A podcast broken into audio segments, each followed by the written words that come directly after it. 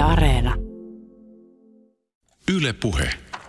Kevyet mullat on tänään siis kevyemmästä päästä, kun niitä ripotellaan kirjahyllyille. Sisustuslehtien, blogien ja muutenkin ehkä mediassa on näkynyt sellainen trendi, että niissä kuvissa ja teksteissä yhä vähemmän kirjahyllyt sijaa ovat saaneet. No perhekuntien pienentyessä myös asunnot ovat pienentyneet, eikä hyllyjä välttämättä enää asuntoihin samalla tavalla mahdu kuin aikaisemmin. Mutta totta on myös se, että lukeminen on vähentynyt, kuten myös kirjan statusarvo laskenut.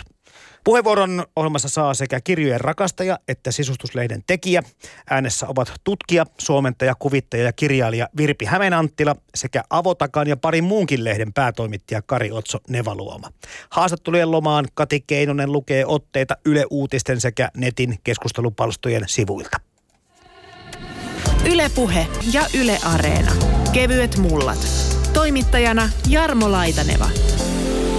Yle Puhe.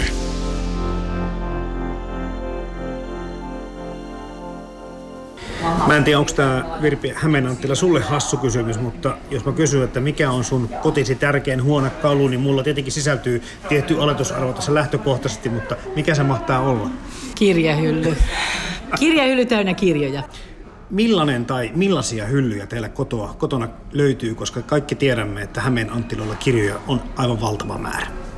No meillä se kysymys on aina ollut, että mihin ne, ne mahtuu. Ja sikäli ne on sijoiteltu kaikki sillä tavalla, että ne olisi jotenkin optimaalisesti niin, että saataisiin mahdollisimman paljon kirjahyllyjä siihen huusholliin. Eh, meillä ehkä on sikäli hyvä pohjaratkaisu, että meillä on isot ikkunat. Meillä on läpitalohuollosta ja ne iso, isot ikkunat on ainoastaan niissä päädyissä, joka takaa sen, että siellä on paljon pitkiä seiniä, millä saa mukavasti kirjahyllyjä ja niitä sitten onkin. Ja tota, meillä itse asiassa on kirjahyllyjä kaikissa muissa huoneissa paitsi kylpyhuoneessa.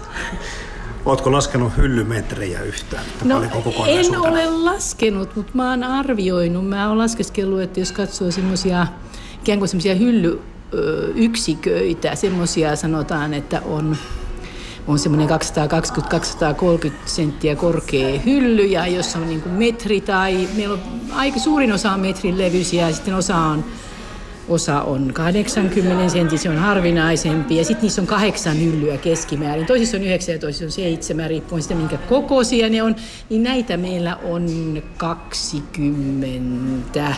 Ja sitten meillä on semmoisia niin sellaisia vähän erikoisempia hyllyköitä. Nämä on kaikki standardeja. Sitten meillä on erikoisempia hyllyköitä, semmoisia, mitä ihmisillä oli ennen vanhaa. Esimerkiksi 60-70-luvulla oli olohuoneessa. Mä oon tuonut lapsuuden kodistani yhden sellaisen ruskean ruskean puukirjahylly, mikä on semmoinen kaunis hylly, mutta ei oikein kätevä. Siinä, on vain, siinä saa kirjoja vain yhteen riviin. Niin sitten meillä on semmoinen, meillä on keittiössä on yksi semmoinen yksirivinen, niin sanotusti yksirivinen hylly, mikä on semmoinen, että se ei ole meille kauhean hyvä. Me toivottaisiin aina, että siinä saisi kahteen riviin kirjoja. Se on kaikkein edullisinta. Mutta näitä on, on niin kuin semmoinen 20 ja sitten on päälle nämä yksiriviset, niin kyllähän niitä on. Että me ollaan laskeskeltu, kun katsoo, että suurin keskimäärin Yhdellä hyllyllä on kirjoja 30-50 niin, että joskus jos ne on hyvin paksuja, niin toki vähemmän.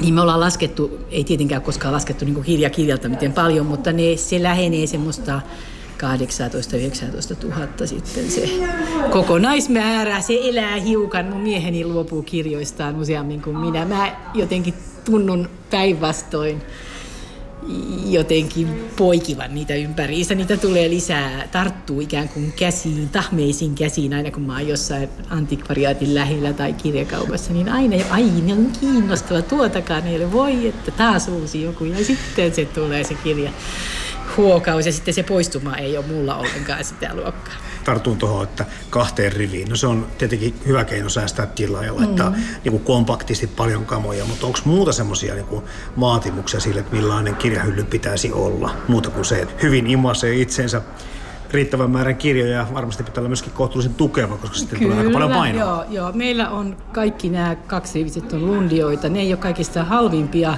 ja ne ei ole muodikkaita. Ehdottomasti ne on aivan passé, mutta se on hyvin kätevä muoto, semmoinen, että sitä saa sijoiteltua siihen niin kuin ikään kuin siihen sellaiseen niin kuin kombinaatioon, mitä haluaa, ja ne on kaikki, ne kestää hyvin juuri sen painon. Sulla ei ole enää työhuonetta tuossa?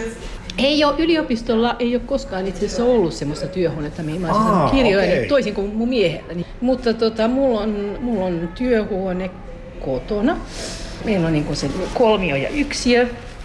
Yksi on työhuonepuoli, siellä on mun työtila, mutta mulla on sitten vanhastaan työtila myöskin meidän olohuoneen nurkassa, joka on eristetty kirjahyllyillä. Kirjahyllyt on hyvä tapa myöskin eristää semmoisia kodikkaita pieniä työnurkkauksia, ja mulla on semmoinen kodikas pikku ihana työnurkkaus, mikä on eristetty kirjahyllyllä. Ja, mun, ja me ollaan sitten niin kuin, mä oon niin kuin olohuoneen toisessa päässä, mun mieheni on makuuhuoneen toisessa päässä ollut aikaisemmin, tai siis nyt hän kun on siirtynyt Edinburghin, niin hän on ollut se, että me ollaan mahdollisimman kaukana toisistamme sikäli, että me ollaan toisilla puolella taloa ne työpisteet, että näin se on järjestynyt heti alusta saakka. Sisustuslehdissä kirjahyllyjä näkee yhä vähemmän. Myös muissa medioissa on kirjoitettu kirjahyllyjen vähenemisestä.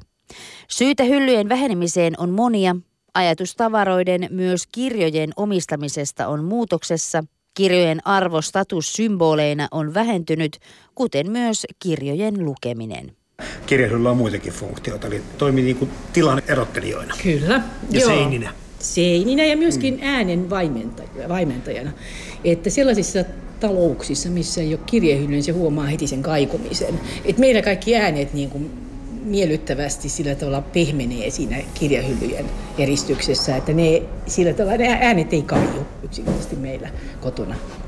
Ja, ja se, on, se on se yksi hyvä, ja paitsi ne on kun siellä on kauniita, ihania kirjoja rivissä, niin musta se on kyllä semmoinen esteettinen elementti ehdottomasti. Meillä on kyllä niitä liikaa. Mä sanoisin, että se ihanne kirjojen esteettiseen olemiseen pitäisi olla se, että siinä olisi semmoinen hillitty hillitty koko sillä kirjastolla. Mä sanoisin, että jos kohtuullista suomalaisasuntoa, niin ehkä se semmoinen 80 000 kirjaa semmoisessa isossa asunnossa ja sitten semmoinen 4-5 tuhatta kirjaa pienessä asunnossa olisi ehkä ihanne. Puhutaan tästä ihanteesta ja sivistyksestä ja jotta kirjojen arvosta vielä lisää, mutta sen verran nappaan kiinni Virpi Hämeenanttila tuohon, kun kerroit tuossa ihan alussa jo, että niitä kirjahyllyjä on jokaisessa huoneessa. En tiedä, miten kova olet lukemaan ja katselemaan kuvia sisustusalan lehdistä, mutta ollaan kyllä tässä saatu lukea muutamana viime vuonna, että, että jos asuntomessuillakaan uusissa taloissa ei kirjahyllyjä näy, eikä oikein niin kuin tunnu, että nämä isot sisustustrendit niitä sillä tavalla kovin pahasti suosi, niin oletko pannut merkille ympäristössä semmoisen muutoksen, että kirjahyllyjä ehkä ei ole ihan siinä määrin enää kuin aikaisemmin? No kyllä mä olen, mä ikään kuin, mä en ole, siis mun on niin kirja, kirjaisia ja kirjaihmisiä nämä mun tuttavani, että en ole kyllä tuota huomannut huomannut heidän kotonansa, mutta välillä kun katselee Facebookissa ihmisten päivityksiä ja muuta, niin huomaa, että ihmiset siivoaa kirjojaan pois aika usein. Varsinkin sellaiset vanhemmat tuttavat, jotka pelkää, että ne jää sitten jotenkin jälkipolville tämmöinen iso, iso urakka. Ja mä itse myönnän, että se on ollut itsellänikin mielessä, että en halua jättää tätä, tätä, sitten, tätä urakkaa muille. Mutta sitten mä oon lukenut kaiken maailman sivustolta ja muilta, että myöskin semmoisia hyvin kauhistelevia viestejä, viestejä Facebookissa, että sitten joku mikä tahansa tämmöinen muoti- tai sisustusburo on ollut sitä mieltä, että kirjahyllyt on passee, niitä ei enää tarvita, on sähkökirjat, jos jos nyt haluaa jotakin lukaista silloin tällöin, mutta eivät sovi enää kodin sisustuselementeiksi. Mm mitä sitten asianmukaisesti kauhistelemme tässä kirjakuplassamme sitten. Joo, tämä kupla-ajattelu totta kai estää meitä näkemästä joskus sitten semmoisia niin toisenlaisia vaihtoehtoja. Mutta kun Suomessa on niin hyvä kirjastolaitos, niin sekään ei välttämättä ole huono idea tosiaankaan, että olemme ikään kuin ulkoistaneet oman kirjastomme sitten sinne kirjastoon, jos me vaan maltamme usein siellä vierailla ja tarpeeksi lainauksia tehdä. Mutta sitten siltikin tässä niinku on kiinnostavaa se, että mitä ne kirjat, kotona olevat kirjat aiheuttavat ja mihinkä ne niinku meitä kenties houkuttelevat ja, ja minkälaisia valmiuksia ne meille antavat, niin mitä sä ajattelet tästä kokonaisuudesta, että ne kirjahyllyt alkavat vähentyä ympäriltämme? No se on musta Siinä varmaan on useita syitä ja jotkut niistä syistä on huolestuttavia. Mä en ymmärrän hyvin, että kaikki ei halua sellaista kotia kuin meillä, koska se on kiva, että seinillä on esimerkiksi sanotaan taidetta. Se on mukava, kun me on, meillä on hirveän vaikea saada seinille kaikkia, kaikkia kivaa taidetta, mitä me haluttaisiin sinne, koska siinä on kirjahylly jo. Tietysti kirjahyllyynkin voi ripustaa grafiikkaa ja maalauksia, mutta sitten se on vähän toisenlaista. Mutta se toinen piirre siinä, joka joka niin kuin on ikävää, on se, että kirjojen lukeminen yleisesti on vähentynyt. Että ei, ei sitä korvata välttämättä edes kirjastokäynneillä, vaan se on ihan kirjat on menettäneet, niin kuin, ehkä siinä on semmoinen myöskin semmoinen paljouden pula, koska kirjoja julkaistaan nykyään enemmän kuin koskaan. Ja jotenkin semmoinen tunne, että niitä on liikaa ja niistä halutaan päästä jollakin tavalla eroon. Että sitä varten se on kivampi, että ne on sähköisiä tai sitten ne haetaan kirjastosta. Se on sillä tavalla, että se ei kauhean paljon kosketa mua itseäni, koska tota, mä en tykkää lukea sähkökirjoina toisia kirjoja. Toiset kirjat on ihan ok, semmoiset hakemistut ja muut, mutta tota, mä haluan lukea kaunokirjallisuuteni ehdottomasti kansissa. Isojen ja tunnettujen kirjahyllymerkkien myyntimäärät ovat olleet laskussa. Osin syy on se, ettei olohuoneita enää vuorata kirjoja täynnä olevilla hyllyillä. Kysyntään vaikuttaa myös se, että laadukkaat hyllyt, joita Suomeen on myyty todella paljon, ovat sen verran kestäviä, ettei uusille hyllyille ole pitkään aikaan tarvetta. Sitten myöskin se, että mitä meillä on hyllyssä, niin ne on etupäässä ulkomaista kirjallisuutta, jota ei saa suomalaisista kirjastoista. Et sitä varten se täytyy olla joko siinä omassa hyllyssä tai se ei ole missään. Niin silloin, silloin se jotenkin pakottaa pitämään niitä hyllyjä siellä, että se ei, ei tule sellaista kysymystä, että ne voisi korvata kirjaston kirjoilla. Ei välttämättä.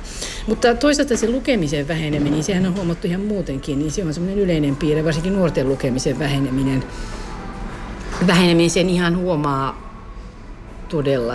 Että se, on, se voi olla siellä takana, takana että, että ihmiset eivät pidä enää lukemista semmoisena mukavana ajanvietteenä iltaisin. Et silloin on niin paljon kilpailijoita ja se, se on minusta se huolestuttavaa. Tietysti mä itse koen, että sellaiset huusolit, jossa missään ei ole kirjahyllyä, niin on kolkkoja. Ja jotenkin semmoisia, että mulla on semmoinen tunne, että mitä nämä tekee kaikki päivät. No, koska mulle itselleni lukeminen on niin semmoinen jokapäiväinen ilo. Ja sitten se myöskin se kirjahyllyjen katseleminen ja sitten just se tunne, kun siellä on kädet selän takana ja ajattelee, mitäs kaikkia täältä löytyy. Sitten tekee semmoisia uusia tuttavuuksia, vanhoja tuttavuuksia, koska jos on paljon kirjoja, niin välillä unohtaa, mitä itsellään hyllyssä. Ja se, se ihanuus on, että kun siivoo sitä tai joskus katselee sitä, niin että no onko mulla toikin? Ja nyt otetaan se esiin. No mitä siellä? Sitten istuu ja sitten lueskelee. Niin se on semmoista niin kuin sellaista, se on aivan ihanaa. Ja sitä ei saa samaa sähkökirjan kanssa, koska se on, se on semmoista tutkimusmatkailua kirjojen maailmaa, jota voi kokea vain kirjastossa tai sitten omassa kotikirjastossa. Hmm. Onko sulla tapana, ilmeisestikin on sitten kun käyt vieraisilla, niin katsella vähän, että minkälaisia kirjahyllyjä ja sisältöä myöskin, että paikan päältä löytyy? Kyllä mä katsoa, katsoa. Täytyy myöntää, se on mun pahe. Niin mä, mä ajattelen, että ihmisen tuntee kirjahyllyistään. Ainakin lukijat, mitä ne lukevat, mitä ne asettaa semmoisille paikoille, mitkä on ilmeisesti niille läheisiä ja tärkeitä. Mulla esimerkiksi itselläni on tiettyjä kirjoja sillä tavalla silmän korkeudella. Esimerkiksi työtilassa on tietty, tietty semmoinen että ne kirjat, joihin useimmin tarttuu, tai sitten jollakin tavalla sellaiset tärkeät kirjat on tietyissä paikoissa, niin siitä aina voi päätellä yhtä ja toista. Ja kyllä täytyy myöntää, että mä ehkä jossain määrin puolison valinnassakin vaikutti puolison kirjahylly. näin, näin tämä oli, että se ei, ei ollut mikään, itse asiassa mikään vähäinenkään vaikuti. Mutta se, että mitä, miten ne ympärillä olevat kirjat vaikuttaa, se tuossa jo Virpi Hämeenanttila hyvin kuvasi sitä. Ja, ja mulla, tai meillä kotona niin on kotimainen kirjallisuus, kaunokirjallisuus on toisessa huoneessa ja sitten yhdessä huoneessa on ulkolainen kaunokirjallisuus, tietokirjallisuus, erikseen novellit, käännetty kirjallisuus. Mutta mun yöpöydän vieressä on yksi kirjahylly, jossa on kaikki antiikin klassikot ja keskiaikainen kirjallisuus. Mä haluan pitää ne jollakin tavalla lähellä mun sänkyä. Se on se, mikä mua rauhoittaa. Joo, toi kuulostaa kyllä tutulta, että niitä, niitä laittaa niitä erilaisia semmoisia lokosia eri paikkoihin, että mulla tuo hylly on nimenomaan, se on siinä työnurkkauksessa ja se on semmoinen hylly, missä on niin, niin sanotusti sekalaiset. Että mulla on muuten siellä on työkirjoja, mutta siinä on yksi hylly, mikä on juuri niin kuin sillä tavalla käden ulottuvilla vasem, vasemmalla puolella. Ja siinä on se, että jos mulle tulee semmoinen olo töitä tehdessä, että ah, kaipaan semmoista henkistä lepoa, niin sitten mä valikoin sieltä semmoisia filosofisia klassikoita eri kulttuureista, runoutta, semmoisia mulle itselleni tärkeitä esseekirjoja, niin siinä on niin kasattu kaikkea semmoista, mistä mä tykkään. tykkään. Puolestaan mun vuoteeni lähistöllä on semmoisia kirjoja, joita mä luen nu- silloin kun mä menen nukkumaan, niin siihen kasautuu aina sitten se silloinenkin saalis, että mitä mä nyt luen nukkumakirjallisuutena. Mä luen aina ennen nukkumaan menoa, että mä saisin sen ruudun pois silmistäni, niin Kyllä. mä luen. Yle puhe. Kari Otson evaluoma, mitä sitä oikein tarkoittaa kun tuossa uusinta avotakkaa selailin ja siellähän näkyy kirjahylly, jossa oli kirjoja. Oletko sä huolestunut siitä, että siellä oli kirjoja, kun epäili, että ne on hävinnyt? Tämmöinen mielikuva meille on vähän niin kuin myyty, että sisustuslehdissä tai kotiin liittyvissä lehdissä vähän vähemmän kirjahyllyjä ja kirjoja näkyy. Mm. No itse asiassa sä oot ihan oikeassa. Ja mainonnassakin mä on, tutkin aika paljon niin kuin mainontaa ihan työn puolesta ja on kiinnittänyt huomiota esimerkiksi klassisen stringhylyn mainontaan, tämmöinen 40-luvun klassikko, joka on monien sisustusintoilijoiden niin kuin haave- ja toivelistalla. Ja he mainostavat kirjahyllyjä tai näitä stringhyllyjään niin kuin laittamalla sinne vaikkapa kanoja, kaloja, kattiloita, kaikenlaisia koristeisineitä, kunhan ei vaan kirjoja – ja musta sekin jo kertoo jotakin, että niin kuin klassinen hyllyvalmistaja ei markkinoi hyllyjä niin kuin kirjahyllyinä vahingossakaan. Oikeasti toi sun havainto oli sillä tavalla jännä, että mäkin olen niin katsonut, että sitä ihan hämmästyy, että jos kodissa on paljon kirjoja. Yksi semmoinen pieni eh, knoppitieto voi olla se, että monen sisustustoimittajan mielestä kirjahyllyt voi näyttää rumilta. Ja jos ne on niin sotkusia ja kirjoja on niin kuin, miten sattuu siellä hyllyssä, niin sitten voi olla, että toimittaja sanoo valokuvaajalle, että ei kuvata tätä hyllyä ollenkaan. Et se voi olla yksi syy. Kerran mä muistan, että kun tuota joku kysyi, että minkä takia kodeissa on jo pistorasioita. No sen takia, että ne saatetaan fotosopata pois, jos ne on rumissa paikoissa. Kirjahan voi olla myöskin sisustuselementti, me mennään vaikka siihen kohta. Mutta sitten kun sä työskentelet täällä A-lehdissä päätoimittajana, niin mitäs muita lehtiä sulle kuuluu kuin tämä avotakka? Mulla on meidän mökki-lehti ja sitten mulla on vielä joululehdet.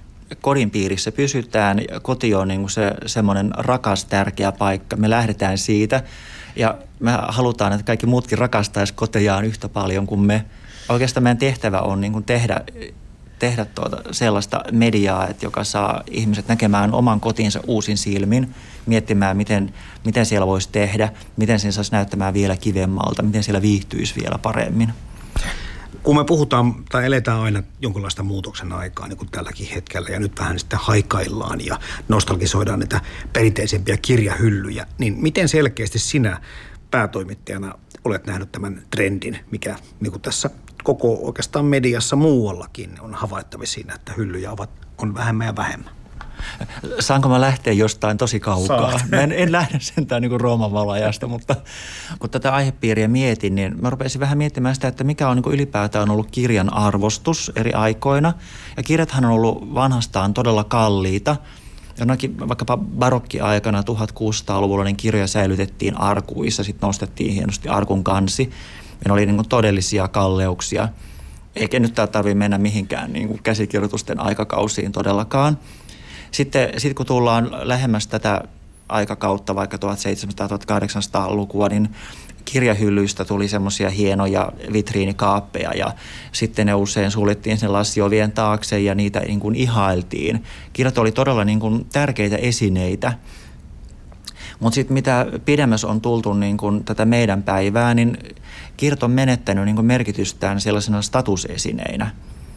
Että jos aikaisemmin nähtiin, että kotona oli paljon niin kirjoja, niin se merkitsi väistämättä sitä, että siellä asuu sivistyneitä ihmisiä, jotka osaa ajatella. Ja oli, oli esimerkiksi paljon semmoisia kirjoja, jotka niin kuulu olla kulttuurikodin kirjastossa antiikin klassikoista lähtien ja tiettyjä tietosanakirjoja ja runoutta. Se, mitä niin kuin kirjahyllyssä oli, niin kertoo, että minkälainen sivistys sulla on, miten sä suhtaudut ylipäätään maailmaan ja olet sä niin kuin tasavertainen muiden sivistyneiden ihmisten kanssa.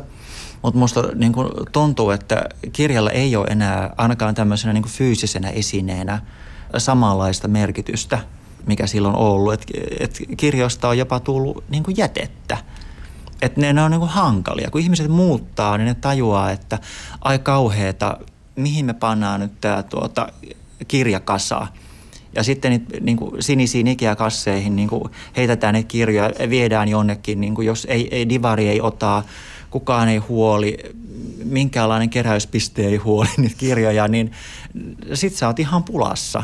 Se on musta aika oikeastaan niin kuin traagistakin, Et miten, ja tämä tietenkään tämmöiset arvomuutokset ei koske pelkästään kirjoja, että kautta aikaan tietyt esineet, joita on pidetty tärkeinä ja tarpeellisina elämän kannalta, niin ne vaan menettää merkityksensä.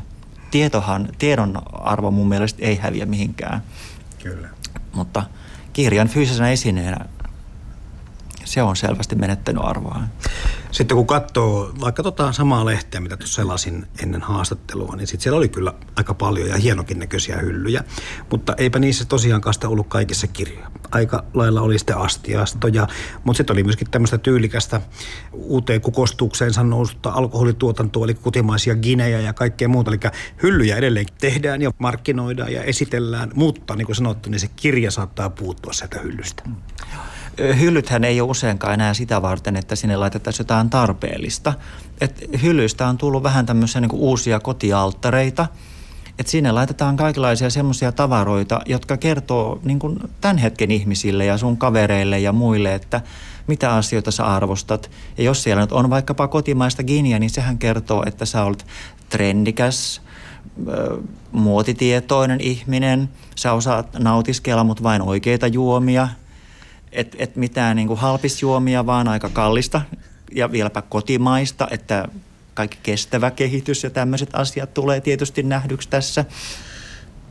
Et, et se on musta aika jännä, että mitä sieltä, hyllystä, sinne laitetaan vaikkapa jotakin kivoja leikkisiä koristeesineitä ja veistoksia ja viherkasveja. Viherkasvit on tällä hetkellä semmoinen juttu, joka osoittaa, että sä oot ajassa kiinni. Jos sulla on kodissa viherkasveja, niin sehän näyttää vähän ankeelta ja ikävältä. Kari Otsonen Valooma, ymmärrän ehkä senkin niin kuin näkökulman, että jos semmoinen oikein massiivinen lattiasta kattoon tummaa, put, petsattua puuta oleva hylly peittää sitten näkymän ja, ja hallitsee sitä kuvaa, mikä lehteen tulee, niin, niin se voidaan fotosopata poistaa, kuvata jotakin toista asiaa. Mutta jos puhutaan edelleenkin niistä kotona olevista näkyvistä hyllyistä, niin tietenkin niitä on, mutta kuten sanoit, niin ne ei ole enää ehkä ihan samanlaisia eikä samanlaiseen käyttötarkoitukseen.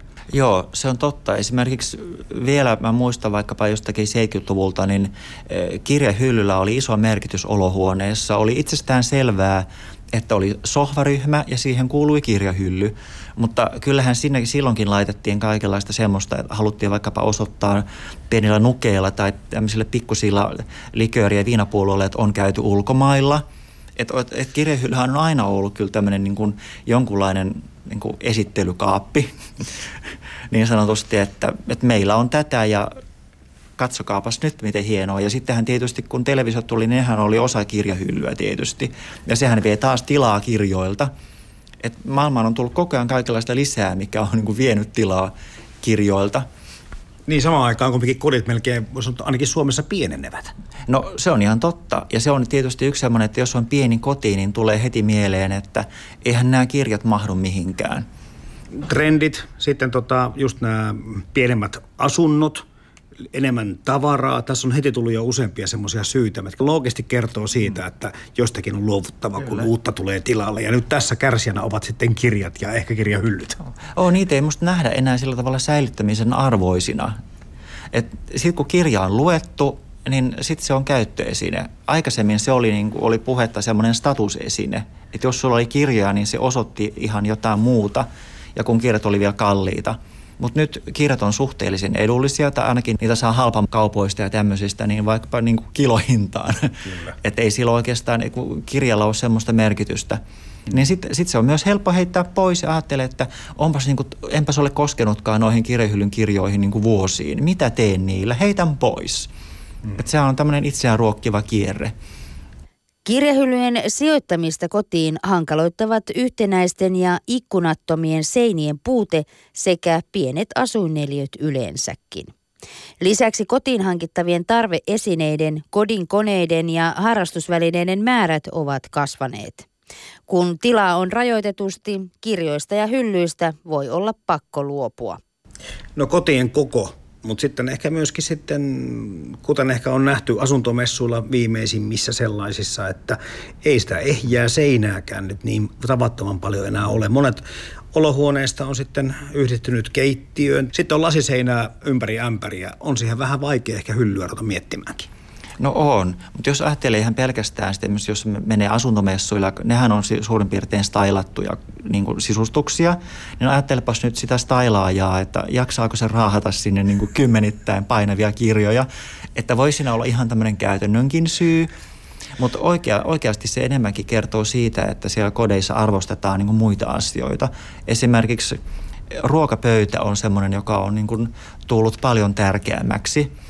Keittiössä, kun on avokeittiöt, sitten saareke on iso, se, niin kuin, se työntyy vähän niin kuin lähemmässä, se vie niin kuin, tilaa olohuoneelta.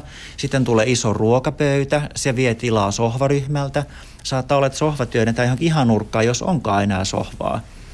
Et, et nykyisin halutaan ikään kuin olla yhdessä tai ainakin luoda semmoinen illuusio – se iso ruokapöytä tuo semmoisen illuusion sinne kotiin, että, että me olemme yhtä onnellista joukkoa ja täällä on aina ihanat isot illalliset mm. ja kaikki tapahtuu tässä pöydän ympärillä. Ja kyllähän se tietysti kertoo siitä, että arvostetaan erilaisia, erilaisia asioita.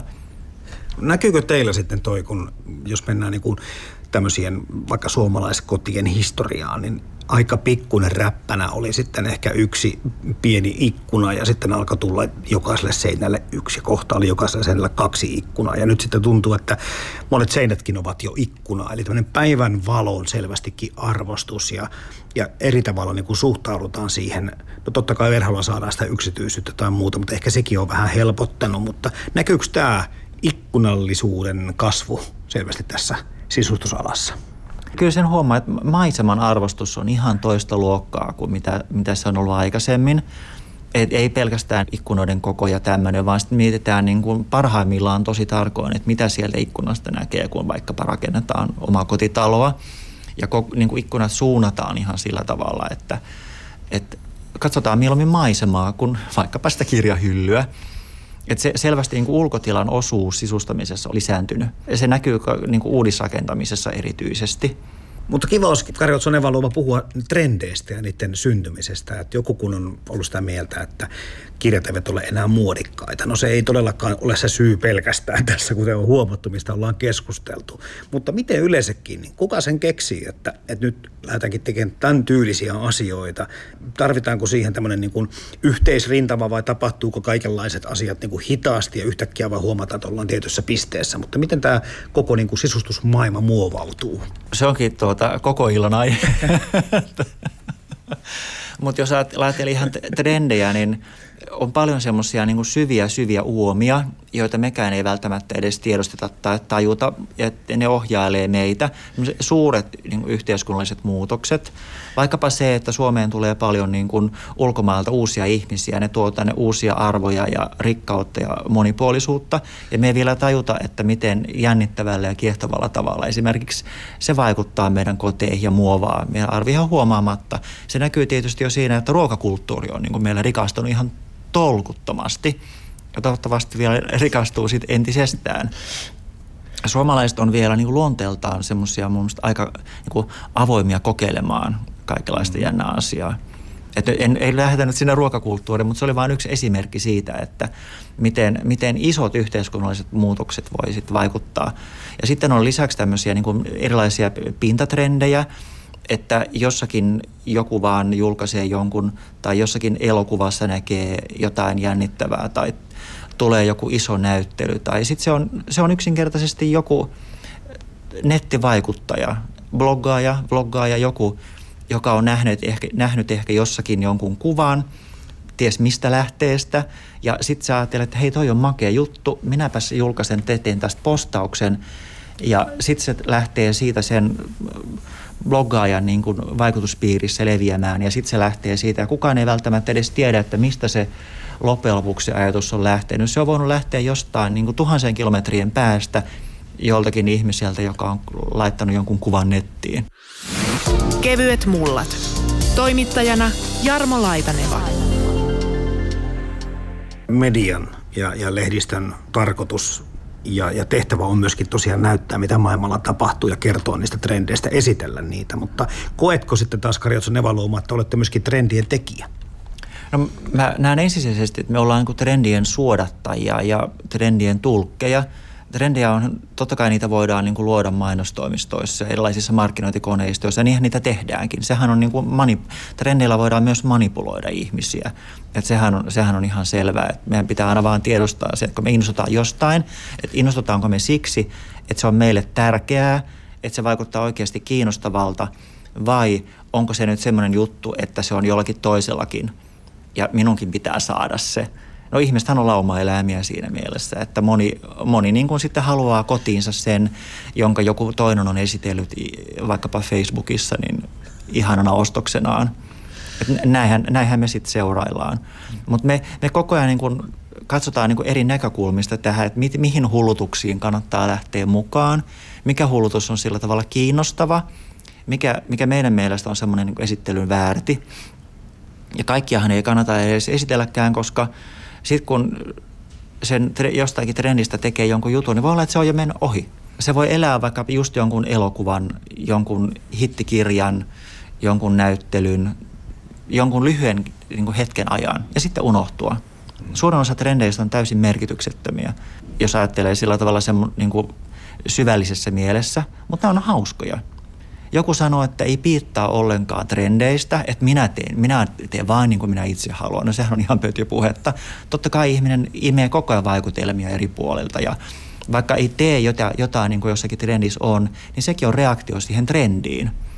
Tämmöisiä asioita me koko ajan mietitään toimituksessa. Tupsatti mieleen jostakin tuolta menneisyydestä se yksi, en muista sen Ikean raita, mustavalkoraita maton nimeä, mutta Joo, jossakin blogissa se esiteltiin. No niin, juuri näin. Ja mitä tapahtui sen jälkeen, kun se oli yhtäkkiä tullut niin tälle trendin huipulle? No sehän loppui jo kaikista Ikeoistakin jo. Kyllä, kyllä.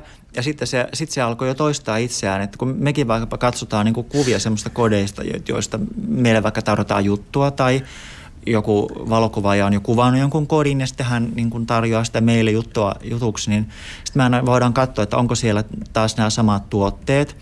Ja jos jonkun aikaa me ollaan aina innoissamme, että hei nyt täällä on niin tämä kiva uutuus, että tätä varmaan niin haluaa muutkin katsoa.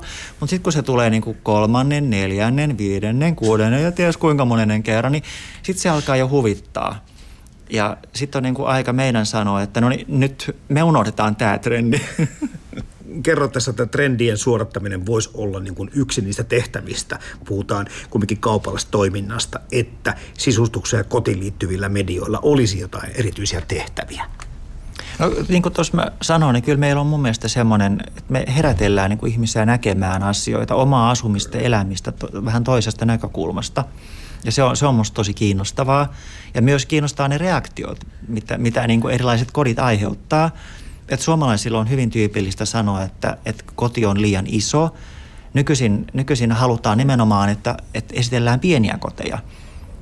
Koska niin moni asuu niissä pienissä kodeissa, niin halutaan myös nähdä, nähdä niin kuin, miten muut asuu pienissä kodeissa. Et, et isot, isot kodit voi tuntua sillä tavalla saavuttamattomilta tai niin kuin, ne ikään kuin ole enää ekologisia. Ne ei ole enää tätä aikaa – No kun sitten kun menee tuonne maaseudulle, niin 200-304 maa, maalaistalo, niin ei ole mitään. Tämä on niin kuin yksi, yksi tämmöinen jäänä ilmiö. Olemme tottuneet siihen, että kirjan ulkonäkö, sivujen selailu, koko kirjan fyysinen olemus ovat tärkeä osa lukuelämystä. Uusien sukupolvien syntyessä lukutottumuksetkin muuttuvat ja e-kirjat ja äänikirjat voivat muuttua kohta standardeiksi. Sitä paitsi tabletissa kaikkialle mukana kulkeva kirjehylly on varsin viekoitteleva ajatus. Toinen on se, että jos koti voi olla liian hieno, että suomalaisilla on ominaista niin kuin vaatimattomuus. No meillähän tuolta löytyy ympäri Suomen vaikka minkälaisia palatseja ja, ja niin kuin tämmöisiä oman elämän unelmia. Mutta mut suomalaisia vaivaa mun mielestä jotenkin semmoinen vaatimattomuuden niin kuin joku syndrooma, että jos joku on laittanut tosi niin kuin makeeta ja hienoa, niin se on yleensä aina vaan liian hienoa. Et en minä ainakaan halua katsoa sitä näyttäkää, miten naapuri asuu. Jos puhutaan siitä, että, että meillä kaikilla kuitenkin on ne arvomme ja arvostuksemme, ja jotkut teette tämmöisiä valintoja näiden suhteen, että mitä lehdissä esitellään, minkä kanssa tehdään yhteistyötä ja, ja, ja niin poispäin, niin, niin osaatko sitten, Kari Otso Nevaloma, kertoo jotakin, mitä tänne valintojen taakse kätkeytyy? Sä puhut jo tuosta kotimaisuudesta tai kenties ympäristötietoisuudesta ja tämmöistä arvoista, mutta onko muuta?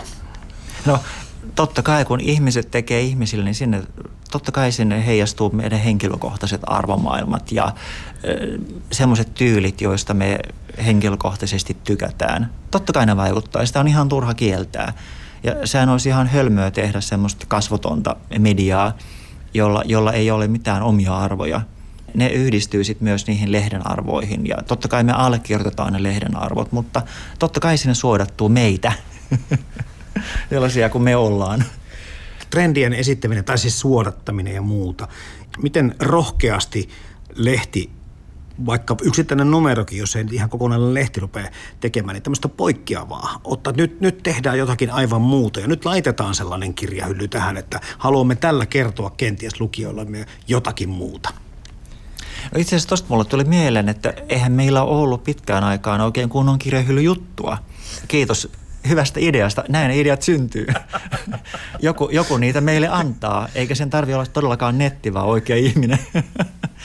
Et me voitaisiin nyt ruveta heti miettimään toimituksessa, että miten me saataisiin inspiroiva kirjahyllyjuttu niin, että siellä hyllyssä on myös kirjoja, eikä pelkästään kaikkea muuta. Me tiedetään, että toimittajat millään laittaa sinne kaikkia muuta kivaa, koska tuota, silloinhan kirjahylly näyttää paljon hauskemmalta tämän ajan silmissä – Kerro sitten henkilökohtaisesti, millä tavalla sinä suhtaudut. Jos mennään nyt näistä trendeistä vähän niin kuin ulkopuolelle ja puhutaan niistä sun arvoista, henkilökohtaista sellaisista, niin mitä sä ajattelet kirjoista, kirjallisuudesta ja kirjahyllyjen kenties merkityksestä kotona?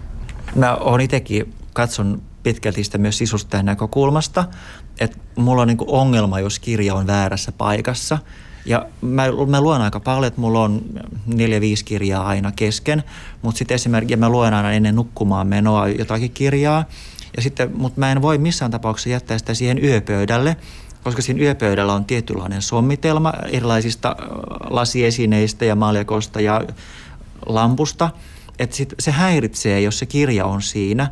Että sitten kun mä oon lukenut, niin mä vien sen kirjan kiltisti takaisin semmoiseen nättiin pinoon, jossa sen kuuluu olla esteettisesti. Ja mä laitan niin sitten kirjaa myös kotona semmoisiin paikkoihin, et, koska mulla on niin, niin kuin liikaa. Että niitä on myös kaapeissa ja mä, niitä on niin kuin joka paikassa piilossa, ettei näyttää semmoiselta kirjahamsterimaiselta elämää. Minkälaisessa hyllyssä sä niitä säilyttelet? No, no ne, jotka ei ole siis jossakin esteettisessä pinossa, niin ne on sitten kirjahyllyssä.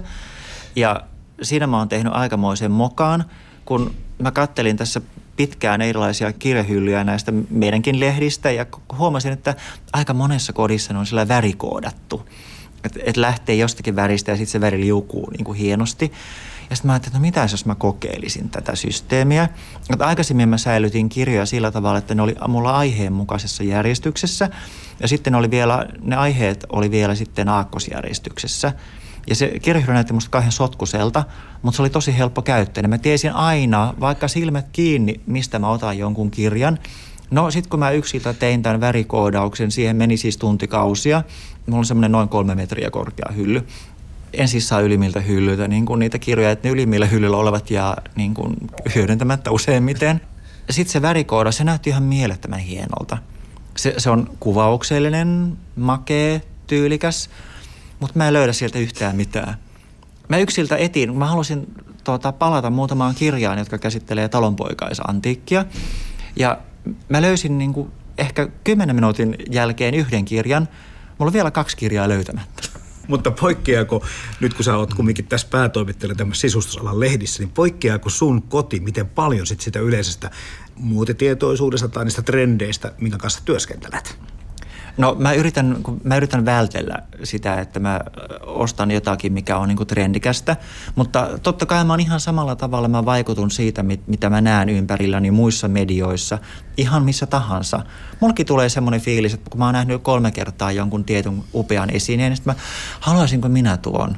Ja joskus mulla on semmoinen fiilis, että no en todellakaan.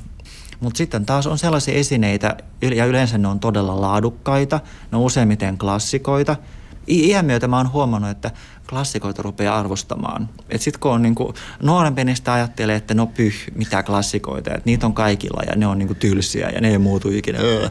Mutta anna se olla, kun tulee se hetki, että tajuaa, että ihastuu johonkin klassikkoon. se on ihan hirveä, kun sä tajut siitä, kuinka kallis se on. Ja, ja sit sä alat vaan säästää ja säästää ja sitten joku kaunis päivä sä ostat sen. klassikon ja oot tyytyväinen. Sanoit tuossa yhden hyllytyylin tuossa ihan alussa, mutta tuleeko sulle mieleen just tästä, jos puhutaan vielä kirjahyllyistä, niin onko siinä päästy sellaisiin klassikon asemiin tällä huonekalulla, jolla nyt näyttää, että ei ole kyllä ehkä tulevaisuutta enää ainakaan siinä mittakaavassa ja tehtävässä, mikä silloin aikaisemmin ollut? No Mä kyllä väitän, että siis ei kirjahylly häviä sisustuksesta, mutta se, se muoto on jotenkin musta paljon rikkaampi. Että on, on kaikenlaisia kivoja kevyitä hyllyjä tai ihan hyllyköitä. Sitten kodeissa näkyy myös ihan tämmöisiä niin vintage-hyllyjä, 50-60-luvun, jopa 70-luvun kirjahyllyjä. Mä oon itse asunut niin 70-luvulla sisustetussa kodissa ja 70-luvun tyylissä. Ja jos ajattelen niin kuin nykynäkökulmasta, niin meidän kirjahyllyt oli ihan tolkuttoman raskaita ja synkkiä, tummia, tummaruskeita.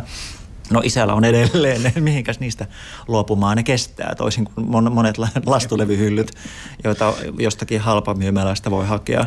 Ei ne kauhean kauaa, ei ne voi kestää 50 vuotta. Vanhan ajan kirjahyllyt saattoi kestääkin, ja sitten sen takia niistä ei voi luopuakaan, kun ne, ne ei vaan mene miksikään. Tuleeko kirjahyllystä mitään semmoista, että joku on luonut sellaisen hyllymallin? Lundiahan on ollut Suomessa hirveän suosittu pitkään. On, sit... mutta toisaalta itse asiassa me just on vähän aavisteltu, että mänty, se alkuperäinen lundia, että se olisi tulossa vähän niin kuin trendikkääksi. Okay. Että tämmöiset klassikothan on semmoiset, että ne on aina pysyy, mutta sitten ne välillä ne nousee jotenkin niin kuin isompaan huomioon. Et nythän on ollut pitkään trendinä se, että näitä klassisia lundia hyllyjä tuunataan, maalataan vaikkapa eri värisiksi – mutta sitten mä väitän, että, tuota, että jossain vaiheessa semmoinen alkuperäinen mäntylundia on niinku vielä arvokkaampi. että älkää maalatko ihan kaikkia lundioita ne trendiväreillä. Yle puhe. No me puhuttiin näistä merkityksistä jo, että kirjahyllyllä voi olla muitakin merkityksiä kuin pelkästään se, että säilyttää ne tärkeät kirjamme. Mutta mitä sä ajattelet tämmöistä konnotaatioista, eli piilomerkityksistä kirjahyllyjen suhteen? Kyllähän ne kertoo paljon ihmisestä, että se mitä siellä mä luulen, että ne ennen ehkä kertoo vielä enemmän, kun siellä oli sitten ne perheraamatut, seitsemät veljekset, päätalosarjat, sitten erilaiset pystit ja ihmeellisyydet, mitä ne koristeisiin, mitä niihin laitettiin nykyisin. Ne niitä ehkä käytettäisiin samalla tavalla. Voi sanoa, että kirjahylly ei ole enää niin persoonallinen esine kuin se on ollut aikaisemmin. Että kirjahyllyt silloin, kun mä olin nuori, niin ne kertoi hyvin paljon ihmisistä. Nimenomaan, että mitä, jos silloin oli vain vähän kirjoja, niin mitkä, no ne oli kaikille yleensä ne samat. Sitten joku keräsi tämmöistä mitä, missä, milloin sarjaa. Ja sitten semmoiset tietosanakirjat oli usein niin kuin, paraatipaikalla. Niitähän ei enää kenelläkään ole, paitsi meillä. Suomenkielinen se, joka oli meillä mun lapsuuden kodissani ja se on ehkä niin kuin tunnesyistäkin siellä, koska se oli semmoinen, mitä mä, mä olin pieni lapsi, niin mä luin sitä aina unilukemisena ja mä osasin ihan pimeässäkin mennä hakemaan sen oikein osan, koska mä muistin, miten ne osat menee. Ja tota, sitten ainoa, vaikka kun on semmoinen pieni lapsi, jolla on pieni rintakehä, niin sen pitäminen niin kuin rinnan päällä oli tosi niin kuin ponnistus. Että sitä saattoi pitää aika lyhyen aikaa, mutta se oli mulle niin kuin ihan, ihanaa vaan lueskella, että mitäs kaikkia täällä, niin se mitäs kaikkia täältä löytyy lukeminen, mikä on mulle itseni tärkeää, että mä luen niin kuin sillä tavalla ihan sekaisin asioita, jotka ei ole mitään tekemistä välillä toistensa kanssa. Mutta kun mä ajattelenkin itse sillä tavalla, että mun ajatuksissa kaikki on niinku semmoisia, että niin siellä on niinku kyliikkäin semmoiset asiat, joilla ei näytä olevan mitään tekemistä toistensa kanssa, mutta sitten itse asiassa kun tarkemmin miettii, niin sitä niillä onkin. Että mä tykkään hurjasti semmoisesta eh, assosioivasta ajattelusta, semmoisesta myöskin semmoista sattuna, sattumanvaraisesta tekemisestä, niin se tietosanakirja ehkä, jossa on nimenomaan sekaisin niitä asioita, vaan ainoa peruste, että on aakkosissa vierekkäin, niin se, se jollain tavalla puhutteli mua lapsena. Ja, ja niin, tämä on mulla säilynyt tämä rakkaus tietosanakirjoihin siitä huolimatta, että ne on kadonneet, kadonneet kaikista kodeista ja semmoista halpaa tavaraa antikvariaatissa. Hmm. No, tämä tämmöinen luova suhtautuminen ja tietyllä tavalla, niin kuin sanotaan, sekoittelet asioita, niin missä järjestyksessä ne kirjat sitten niissä hyllyssä teillä kotona on? Kyllä ne on järjestyksessä, koska ei niitä muuten oikein löytäisi, että meillä on lähellä, siis lähellä työpisteitä on ne kirjat, mitä tarvitaan työssä. Ja sitten, sitten kun mä teen jotain tiettyä, esimerkiksi romaania kirjoitan, niin sitten mä sitten mä tuon ne, ne, siinä tarvittavat kirjat vielä sitten lähelle, että ne on sitten siinä työpöydän päällä erilaisissa riveissä, että siinä on semmoinen rivistö sitä lähdekirjallisuutta. Ää, mutta se, niin se normaali työkirjallisuus on sitten siellä niin kuin ympärillä, ympärillä. mutta sitten nämä muut alueet, niin ne on ne täytyy olla omissa lokosissaan, koska kun siellä on se kakkosrivi, niin siinä täytyy olla, jotenkin se, se järjestys täytyy säilyä, että siellä takana on samaa asiaa, mutta vähemmän tärkeitä kirjoja.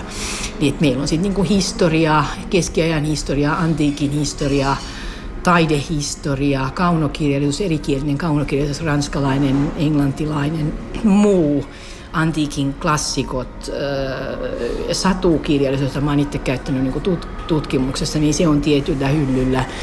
Sitten semmoiset foliokirjat niin kuin erikseen, jotka on semmoisia isokokoisia, yleensä taidekirjoja tai jotain kulttuurihistoriaa tai muuta. Et ne on niin kuin sitten niin kuin samoissa paikoissa, kielitiede samassa. Meillä on aika paljon semmoisia aloja, mitkä voi niputtaa yhteen, että ne sitten niin ne löytyvät sieltä kaikki, filosofia.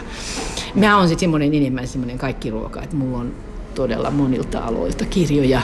Mun mieheni osaa enemmän keskittyä. Se hänen semmoinen heikkoutensa voi sanoa, hänen, se mikä ei ole hänellä niin ammattikirjallisuutta, on 1800-luvun englantilainen kirjallisuus, jota hänellä on hyvin paljon vanhoina painoksina, semmoisina 1800-luvun painoksina. Sitä on niin sellaisia komeita sarjoja meillä niin toinen toisessa perässä, että se on sitten kanssa omassa hyllyssään.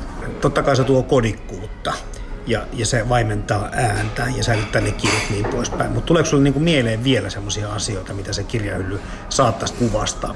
Viittaa lähinnä sit siihen, että jos se sähkökirja korvaa nyt tavallisessa perheessä normaalit kaunokirjat tai tietokirjat, mutta sitten kuitenkin jotenkin se sivistys, jossa ei ole siinä suoraan niin kuin näkyvillä koko ajan, ja se kaikki kauneus ja kaikki se hieno maailma, mikä se kirjallisuuteen kätkeytyy, niin vähän pelkää, että se ei ole ihan sama asia. Ei se, ole, ei se olekaan sama asia. Se on aika tärkeää, että ne kirjat on jollain tavalla silmien, silmien edessä. Mulle kirjoilla on myöskin toki semmoinen emotionaalinen merkitys. Ne on aina olleet mulle tärkeitä. Ne on aina olleet semmoisia ikkunoita toiseen maailmaan, tiedon lähteitä ja sellaisia, niin kuin sellaisia maailman avartajia ja tutkimusmatkojen tuojia, mutta myöskin semmoisia, että ne tuo mulle semmoisen tunteen, että, että siellä missä kirjat, siellä kotiin.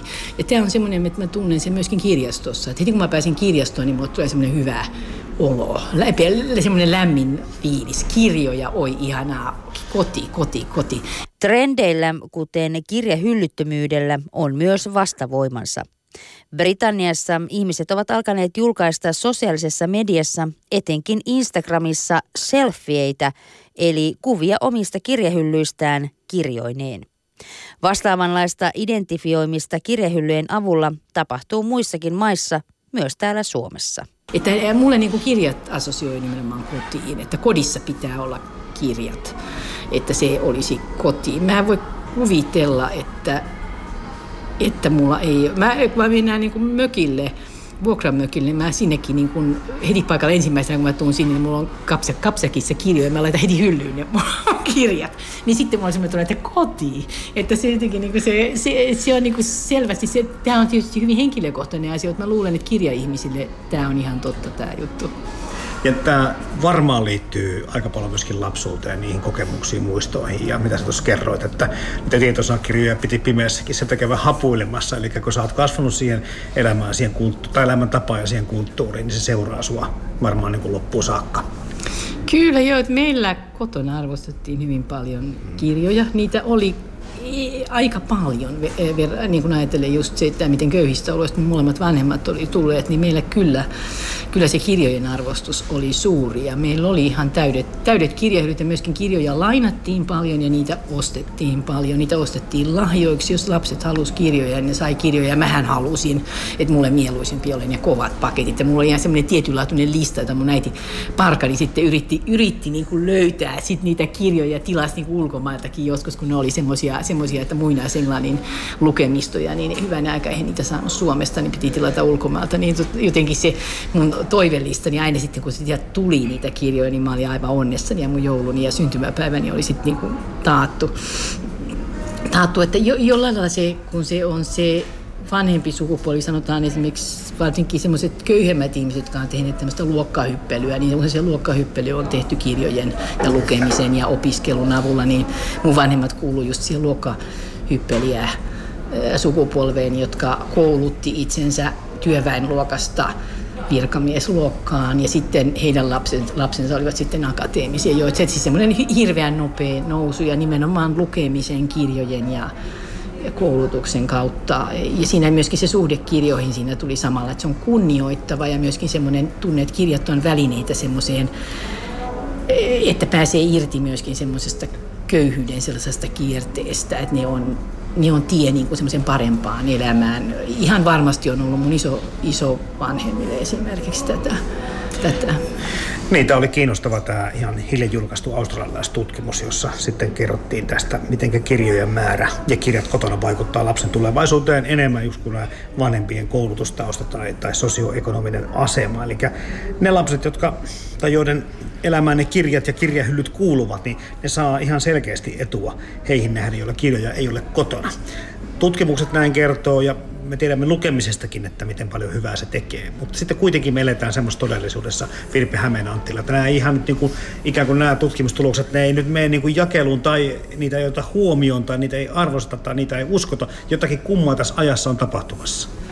No täytyy myöntää, että kyllä on. Että ehkä se on vaan, että se käsitellään se lukeminen hyvin simppelinä välineenä, sanotaan esimerkiksi tiedon hankintaan tai sitten en lue romaania, koska en välitä kuvitelluista asioista. Monet sanoo siitä, että eihän se kiinnosta tankita, vaan kirjoittaa vaan esimerkiksi tiedon hankkimisen välineet. Ja sitten ne tahtoo helposti, kun tietoa saa niin paljon muualtakin. Mutta, mutta se, että niin kuin lukee ne kirjasta, niin siinä on tietyn sorttinen että sitten semmoinen niin aivoille tapahtuu tietty asia, kun luetaan kirjaa niin kuin paperista ja hahmotetaan se noin niin kuin ihan, ihan tämmöisenä tekstinä, joka on paperilla tai kirjassa, niin se on tietyn sortista keskittymistä edistävä tekijä.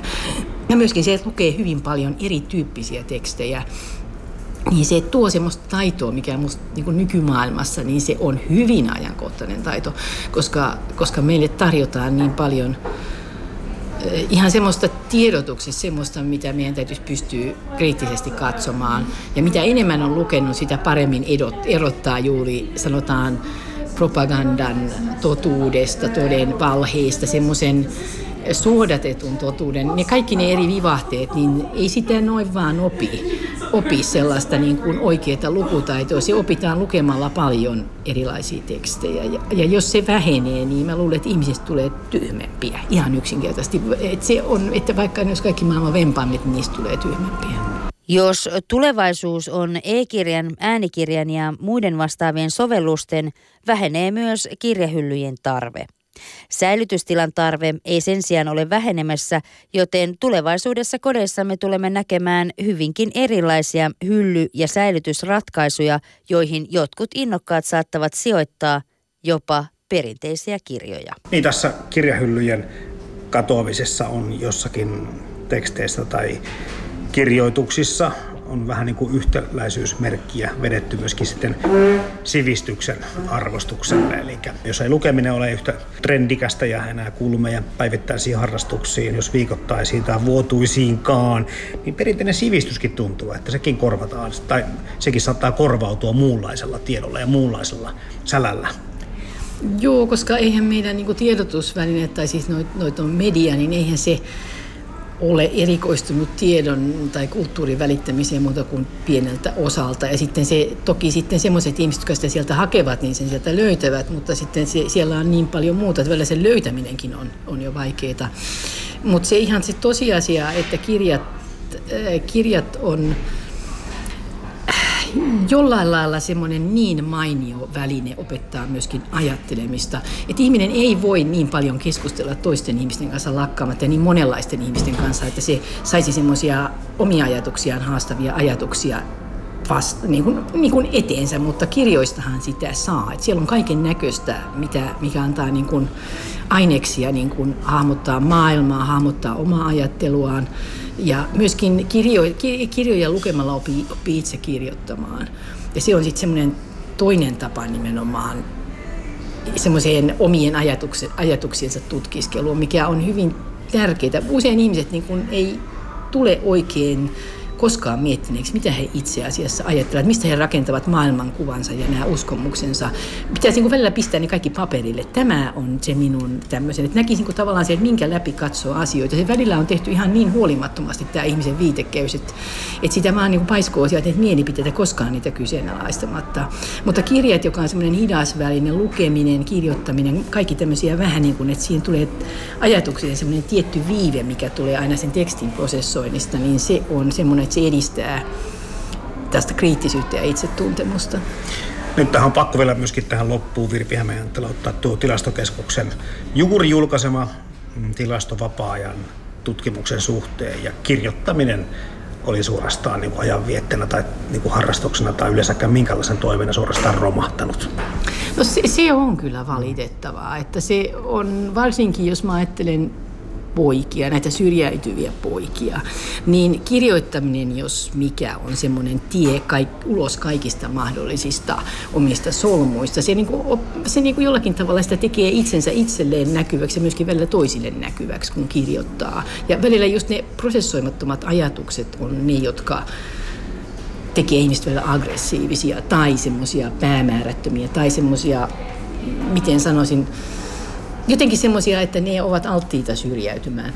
Että kirjoittaminen harrastuksena on hyvä. Ja eikä sitä tarvitse kirjoittaa suurta kaunokirjallisuutta, eikä sitä tarvitse kirjoittaa mitään sellaista, joka on niin painokelpoista. Voi olla ihan painokelvotontakin se, mitä kirjoittaa ihan kaikilla tavoilla, mutta se, että sieltä tulee ulos jotakin, joka olen minä niin se on tietysti samalla tavalla voi sitä ilmaista itseään musiikissa, kuvaamataiteessa kaikissa muussa, mutta on joku semmoinen itsensä ilmaisemisen väline, että sitä ei niin kierrä itsensä sisällä semmoista kehää tuntematta oikein, mihin on menossa ja mitä haluaa ja mitä, mihin pystyy esimerkiksi. Et usein usein niin kuin se, se semmoinen, joku semmoinen taiteellinen tai semmoinen verbaalinen, visuaalinen tai musikaalinen ilmaisu, niin se opettaa myöskin sen, että huomaa, että hei mä pystyn tähän. Ja sitten se, antaa, se on semmoinen voimaannuttava juttu. Ja nykyään nimenomaan nuoret tarvitsee voimaantumista ja just ne kaikkein heikommassa asemassa olevat nuoret sitä tarvitsee. Ylepuhe ja Yle Areena. Kevyet mullat. Toimittajana Jarmo Laitaneva. Ylepuhe.